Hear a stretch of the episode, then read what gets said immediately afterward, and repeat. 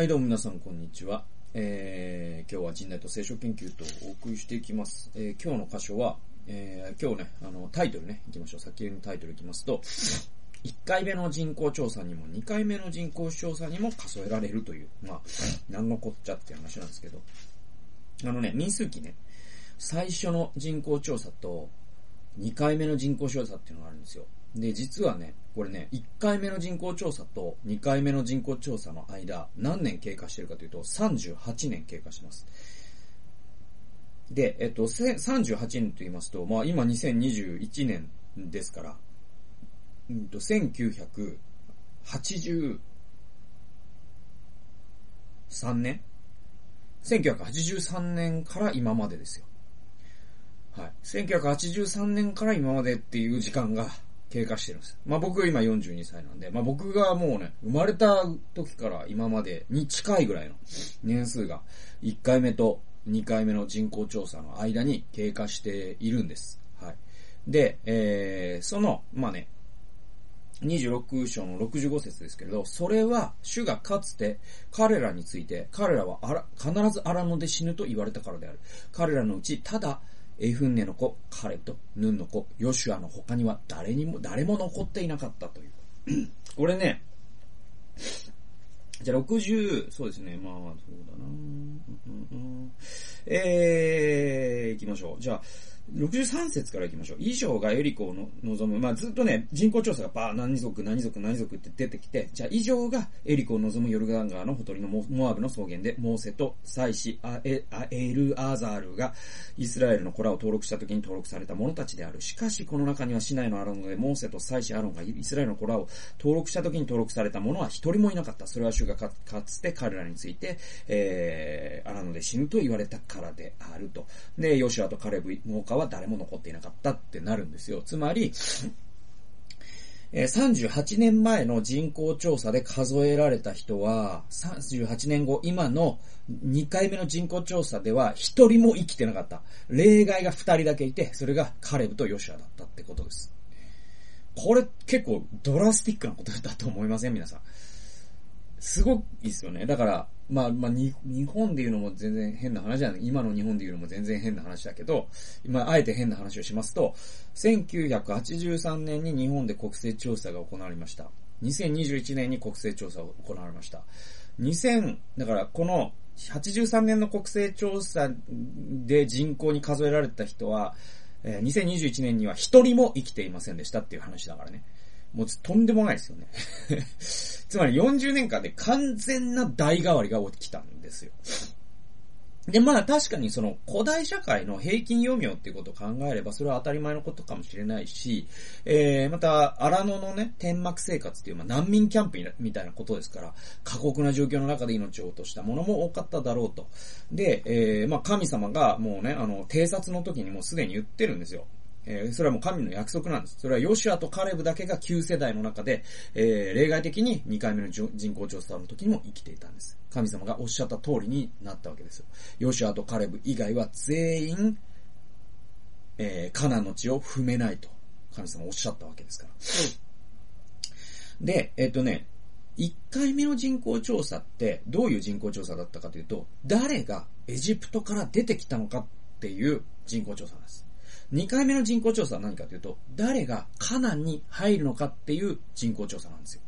これ意味が違うんです。え1回目と2回目は違うんですよ。違う人口調査なんです。1回目の人口調査はもう一度言いますと、誰がエジプトから出てきたのか。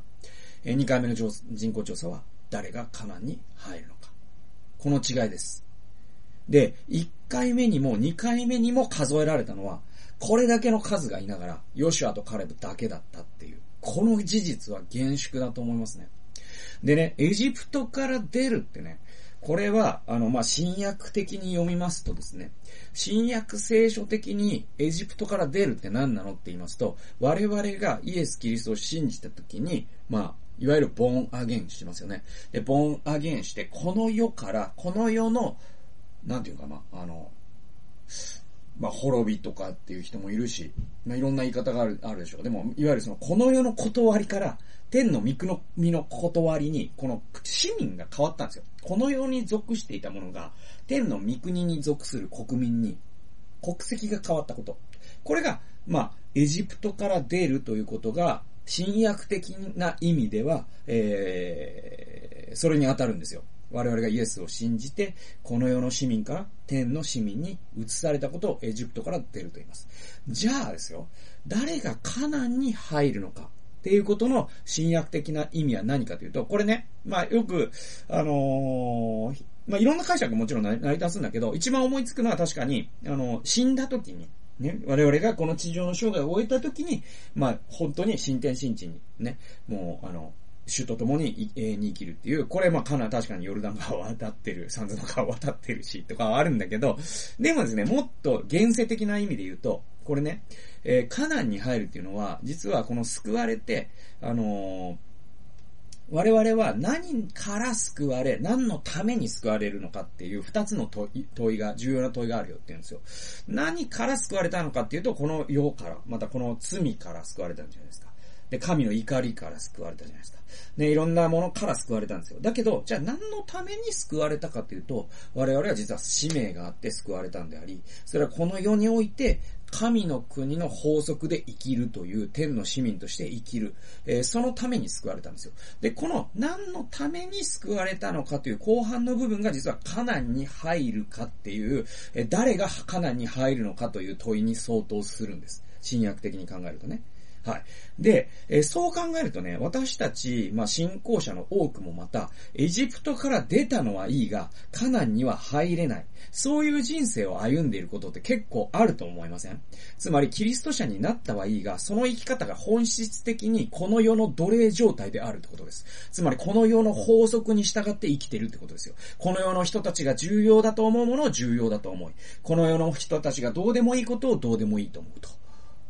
これってこの世の人と同じ生き方じゃないですか。これカナンに入ってないんですよね。じゃあカナンに入った生き方って何かというと、この世の人たちが重要だと思うものをもはや重要だと思わなくなり、この世のものだ、この世の人たちが重視しない、弱者の側に立つとかですね、隣人を愛するとか、人にね、寛大に与えるとかですね、えー、人に仕えるとかですね、そういったことに熱心に歩んでいくというのが、あカナンに入るということですよね。カナンの生き方をするってそういうことですから。はい。だからキリスト者が、もし、その生き方が、えー、この世の罪から救われたのはいいけど、奴隷状態と同じような生き方をするならば、私たちは荒野で死んだ人たちと同じ鉄を踏んでることになるんです。つまり、1回目の人口調査には入ってるけど、2回目の人口調査には入ってないってことになるんですよ。ね。えー、まあ、エジプトから出て、そしてヨシアとカレブのように、カナンのスタンダード、つまり自由人として他者を祝福する生き方を歩むならば、私たちは1回目にも2回目にも人口調査に名前を連ねることができます。そして、まあ、キリスト者になったからには、ぜひですね、2回目の人口調査にも数えられるような、つまりこの世においてもすでに神の国の生き方をしているような、そんなですね、生き方、えー、ぜひですね、まあ僕もしていきたいと思いますし、皆さんもですね、えー、して、いっていただきたいなと思っております。そんな話でした。えー、ということで今日は1回目の人口調査にも2回目の人口調査にも数えられる。えー、というタイトルでお送りしました。最後まで聞いてくださってありがとうございました。それではまた次回の動画及び音源でお会いしましょう。さよなら。